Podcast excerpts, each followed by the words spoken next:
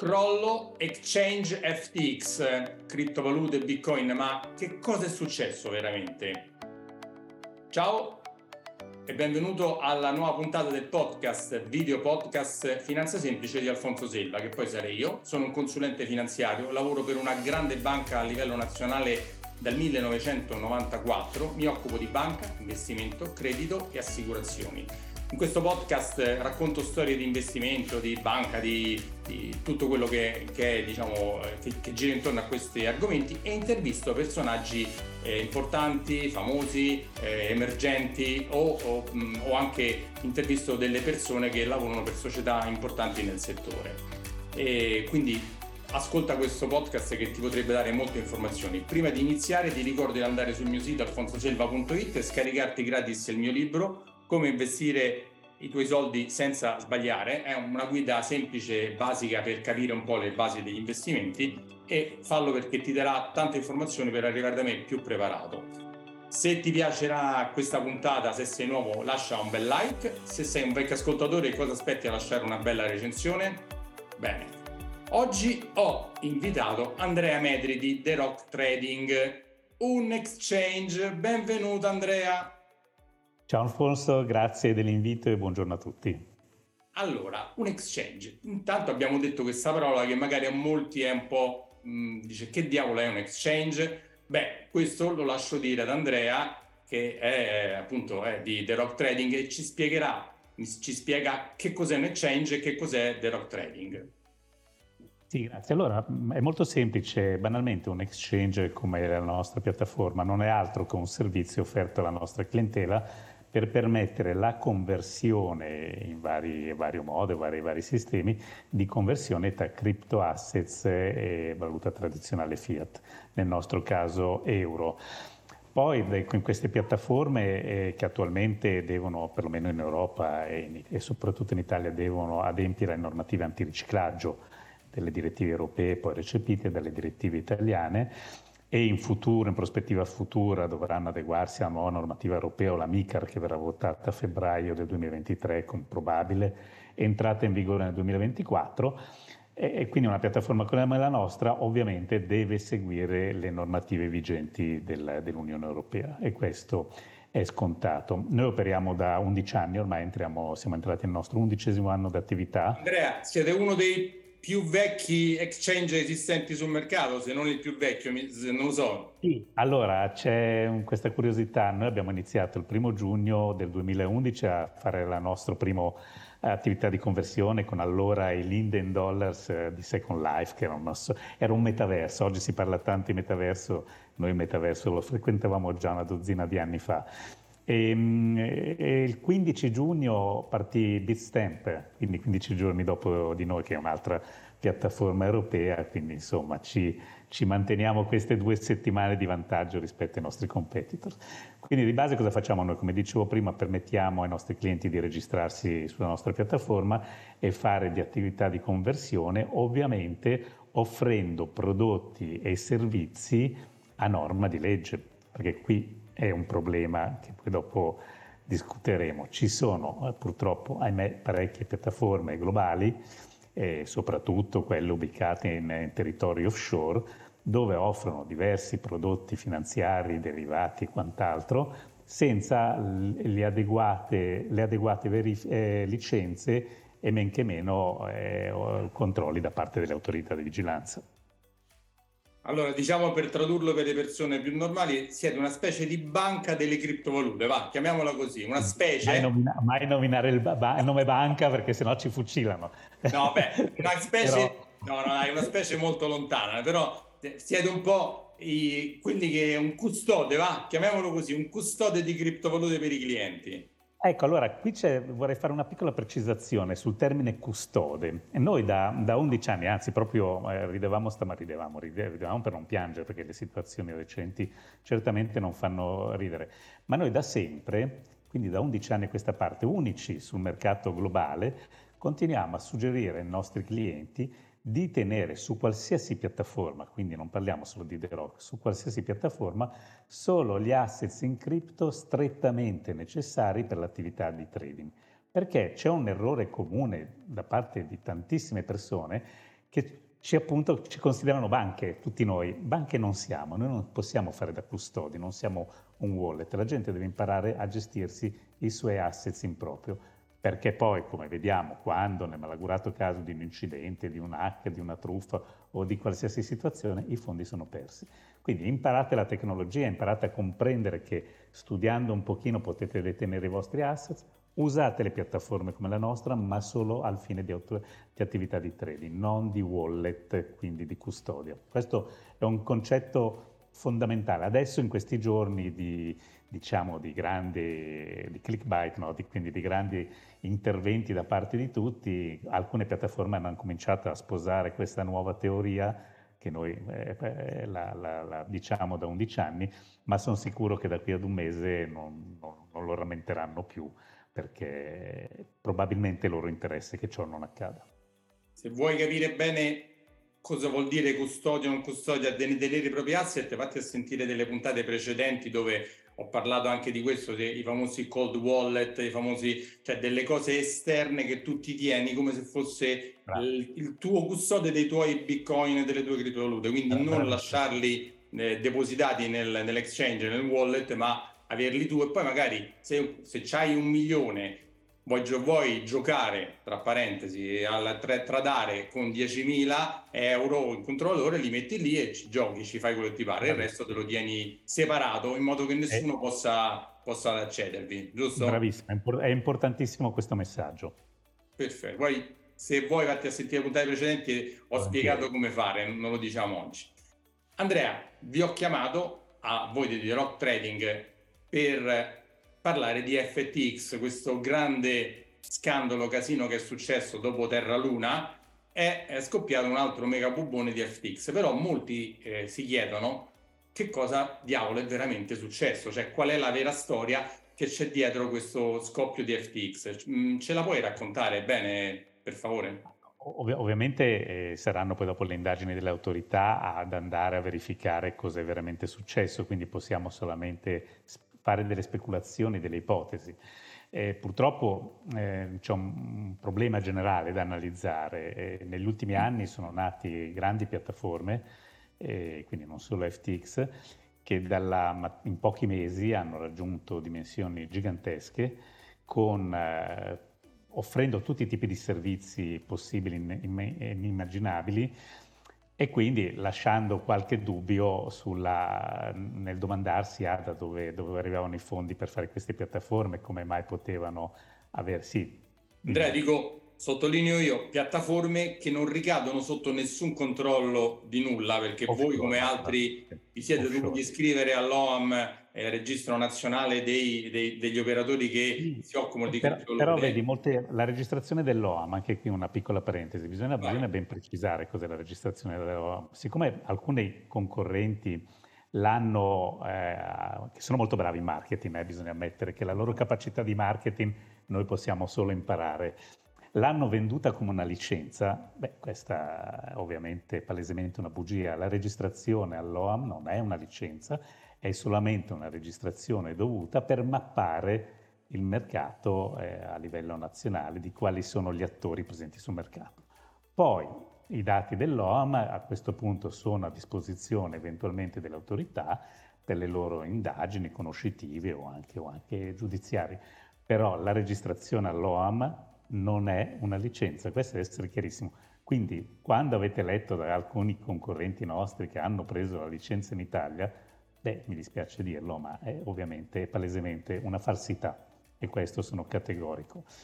E detto questo, sì, ovviamente mi riferisco a piattaforme offshore, a piattaforme eh, opache di cui è difficile riuscire a risalire alla vera proprietà perché sono varie scatole eh, composte in, vari, in varie zone del mondo, tutte quante offshore, questo dovrebbe già essere un segnale d'allarme per il consumatore, per il cliente, quando ci si va a mettere in mano a piattaforme tra l'altro straordinarie perché a livello tecnologico, a livello di, di offerte di servizi sono fenomenali, sono bravissime, però dopo i rischi, i rischi annessi e connessi eh, possono essere potenzialmente devastanti, cioè abbiamo visto l'esempio di FTX che a quanto pare eh, con un giro probabilmente di investimenti sbagliati, di impegno dei soldi, dei fondi dei clienti in maniera mm, spregiudicata, eh, probabilmente ha creato una, una, un buco e forse ehm, qualcuno dei concorrenti se ne, ha approfittato per andare a colpire ed affondare un temibile concorrente. Potrebbe essere un'ipotesi, tutto poi dopo si verificherà. Però ecco, il, messaggio è chiaro, ehm, non vuol dire che le piattaforme eh, regolamentate, fra virgolette, passatemi il termine, cioè quelle vigilate attentamente dalle autorità, come possiamo essere noi o altri nostri colleghi europei e anche americani, non possano fallire, quello è ovvio, il business in qualsiasi industria del mondo eh, si può fallire per, per, per, ragioni economiche, per frode, per qualsiasi ragione, però almeno siamo soggetti a un certo tipo di vigilanza, a un certo tipo di verifica e soprattutto laddove ci dovesse essere in malgrado caso un fallimento, entra la giustizia ordinaria con un tribunale fallimentare che, che insomma interviene e cerca di salvare quel che, può, che è salvabile cosa molto difficile invece in questi casi dove ovviamente essendo distribuiti eh, prevalentemente in zone grigie del mondo è difficile intervenire. Ora, io non voglio buttare la, la colpa sul, sul, cliente perché io per primo, se mi collego a una di queste piattaforme, dico cavolo che sono fantastiche, sono avanti a mille anni luce perché possono fare quello che vogliono senza nessun tipo eh, di controllo reale. E quindi purtroppo queste, queste dinamiche e, è sempre il solito, il solito, ragionamento che la tecnologia avanza più veloce di quello che può fare il legislatore. Sempre, è sempre così. E il, malaffare avanza alla stessa velocità della tecnologia. Cioè i, i veri truffatori, i veri, eh, le persone che hanno un fine malavitoso di gestione del, del, nuovo sono sempre molto avanti rispetto, rispetto a tutti noi. Quindi bisogna sempre essere cauti, stare attenti e fare un po' di due diligence, verificare un pochino dove, com'è la realtà della situazione. Voi, eh, voi come altri, eh, diciamo, ti ho chiesto di FTX perché facendo un riassunto velocissimo, FTX è fallita perché eh, Binance l'ha un po' attaccata. Io dico quello che hanno raccontato gli esperti del settore, no? L'ha un po' messa in difficoltà perché era il concorrente numero uno di Binance il FTX da, da par suo stava usando i soldi dei clienti depositati no? per fare delle speculazioni, questo è sempre quello che si dice, per fare delle speculazioni sul mercato, si è trovata senza soldi eh, da rimborsare i clienti che hanno richiesto indietro queste, i soldi che erano depositati, i soldi, le criptovalute che erano depositate ed è alla fine è fallita. Detto in pochissime parole è questo, no? È colpita con un tweet. sì. È affondata. Beh sì, dai, dai, lo sappiamo, dai, Binance ha voluto, da quello che si è capito, ha cercato di, di, di farla fuori e quindi anche perché FTX è stata stupida a dargli in mano le munizioni per farla fuori perché aveva in mano una, tantissimi token eh. de, de, della società. A, a, a, difesa, a, difesa di Binance, che non è mia natura difendere Binance per ovvie ragioni, a difesa di Binance eh sì, probabilmente la ricostruzione che hai fatto potrebbe avere una sua valenza, ma è FTX che si è messa nella posizione di essere colpita così facilmente. Sicuramente. Quindi, se, se, se, Binance veramente aveva quell'obiettivo, ha trovato una situazione estremamente semplice. Quindi la colpa alla fine ovviamente di FTX. Sì. Binance potrebbe aver approfittato eh, di un'opportunità per, eh, in un mercato di libera concorrenza per eliminare un concorrente, potrebbe. Però ripeto, mm, io non, non difendo Binance, eh, anzi sono spesso molto critico, però nello specifico non è, la colpa non è di Binance, la colpa no, è di no, no. Sicuramente, beh, diciamo per fare un paragone che molte persone potrebbero cogliere meglio, è un po' quello che è successo con Lehman Brothers, che si era impegnata eh, oltremodo di, rispetto ai suoi capitali, si è trovata in un momento particolare di mercato, alla fine è fallita, eh, diciamola così, va. Sì, allora qui c'è, c'è da, da, fare una piccola distinzione tra Lehman Brothers ed FTX, perché molti amano fare questo paragone. Sì, Brothers, a grandi linee, dai. No, però qui, perché poi dopo, dietro tutte queste, queste due situazioni, come altre che potrebbero arrivare, c'è una, io ho una mia teoria eh, che, un che, è un pochino più complessa e che non si limita solamente al discorso FTX, Binance o altre simili situazioni. è proprio, qui c'è proprio un problema a livello globale, questa è la mia opinione personale, eh, a livello di, delle autorità di vigilanza. Cioè le autorità di vigilanza globali, perlomeno nei paesi industrializzati, hanno l'unico scopo di difendere il consumatore, quindi di vigilare su chi fa attività finanziaria o altro tipo di attività riconducibile a mercati finanziari, proprio perché l'unico scopo che hanno di esistenza è difendere il consumatore, quindi proprio il cittadino. Ecco, qui le autorità di vigilanza hanno palesemente fallito nei confronti di FTX e di altri eventuali fenomeni che potrebbero arrivare.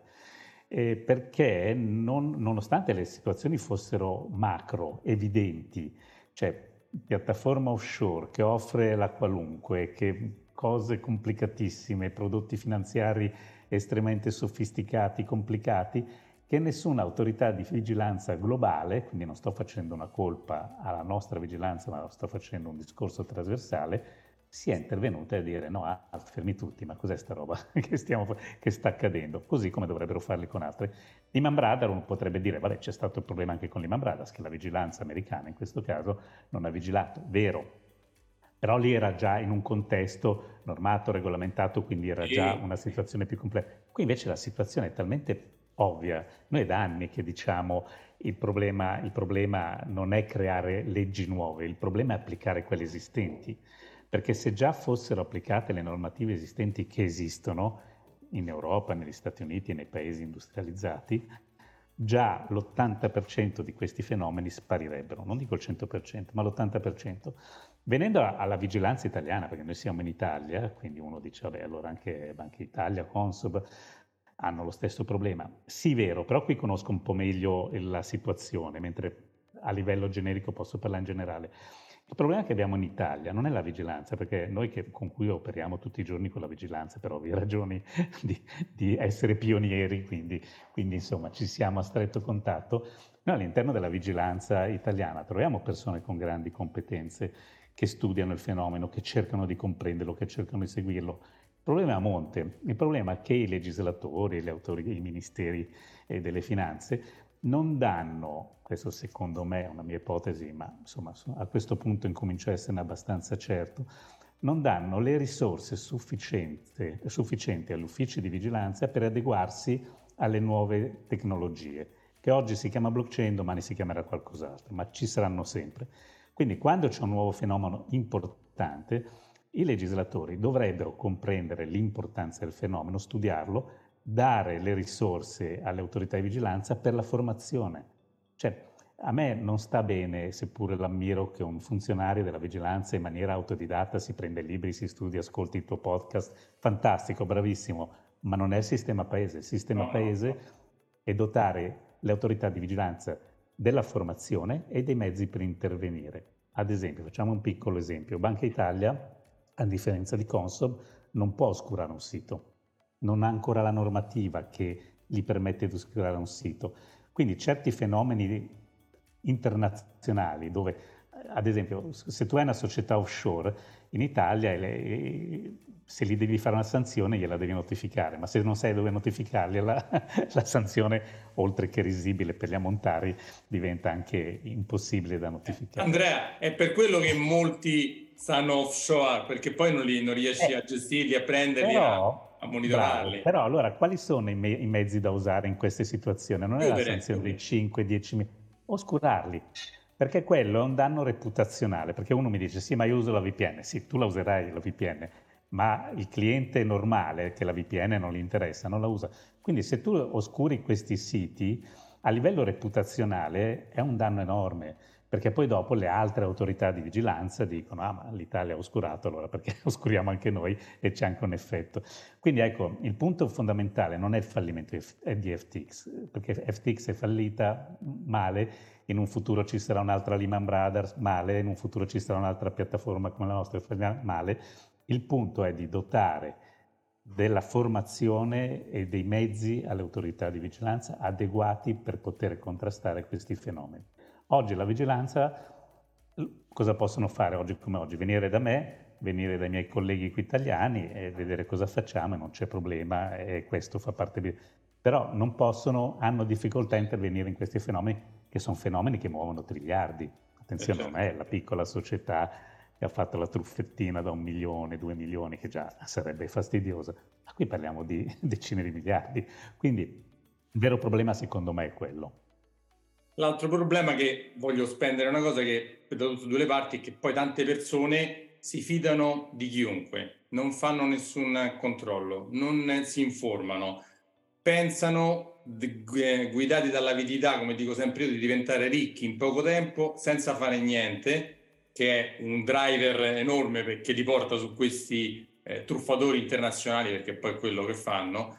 E quindi io da, da, consulente finanziario cosa gli dico? Gli dico controllate, vedete, capite, chiedete, informatevi, eh, non, vi, non, non, pensate che uno che vi dà che vi dice di comprare la sua criptovaluta, il suo token, che vi dà il 2% al giorno, sia una cosa vera, fattibile e che alla fine non vi rubi i soldi. Perché cosa, come li tira fuori questi soldi che vi dà il 2% al giorno? Li tira fuori o quelli degli altri che vengono dopo di voi o facendo le speculazioni pericolosissime che se vanno c'è un piccolo intoppo, crolla tutto. Quindi Mm, questo perché? Ma te lo dico perché mi fa anche arrabbiare, perché vengono da me e quando mi dicono ah, te voglio comprare un'obbligazione, quanto mi rende? Eh, il 2, il 3, il 4, eh, pochissimo. Io il, il token, il cripto di quello mi dà il 4%, me lo dà a settimana.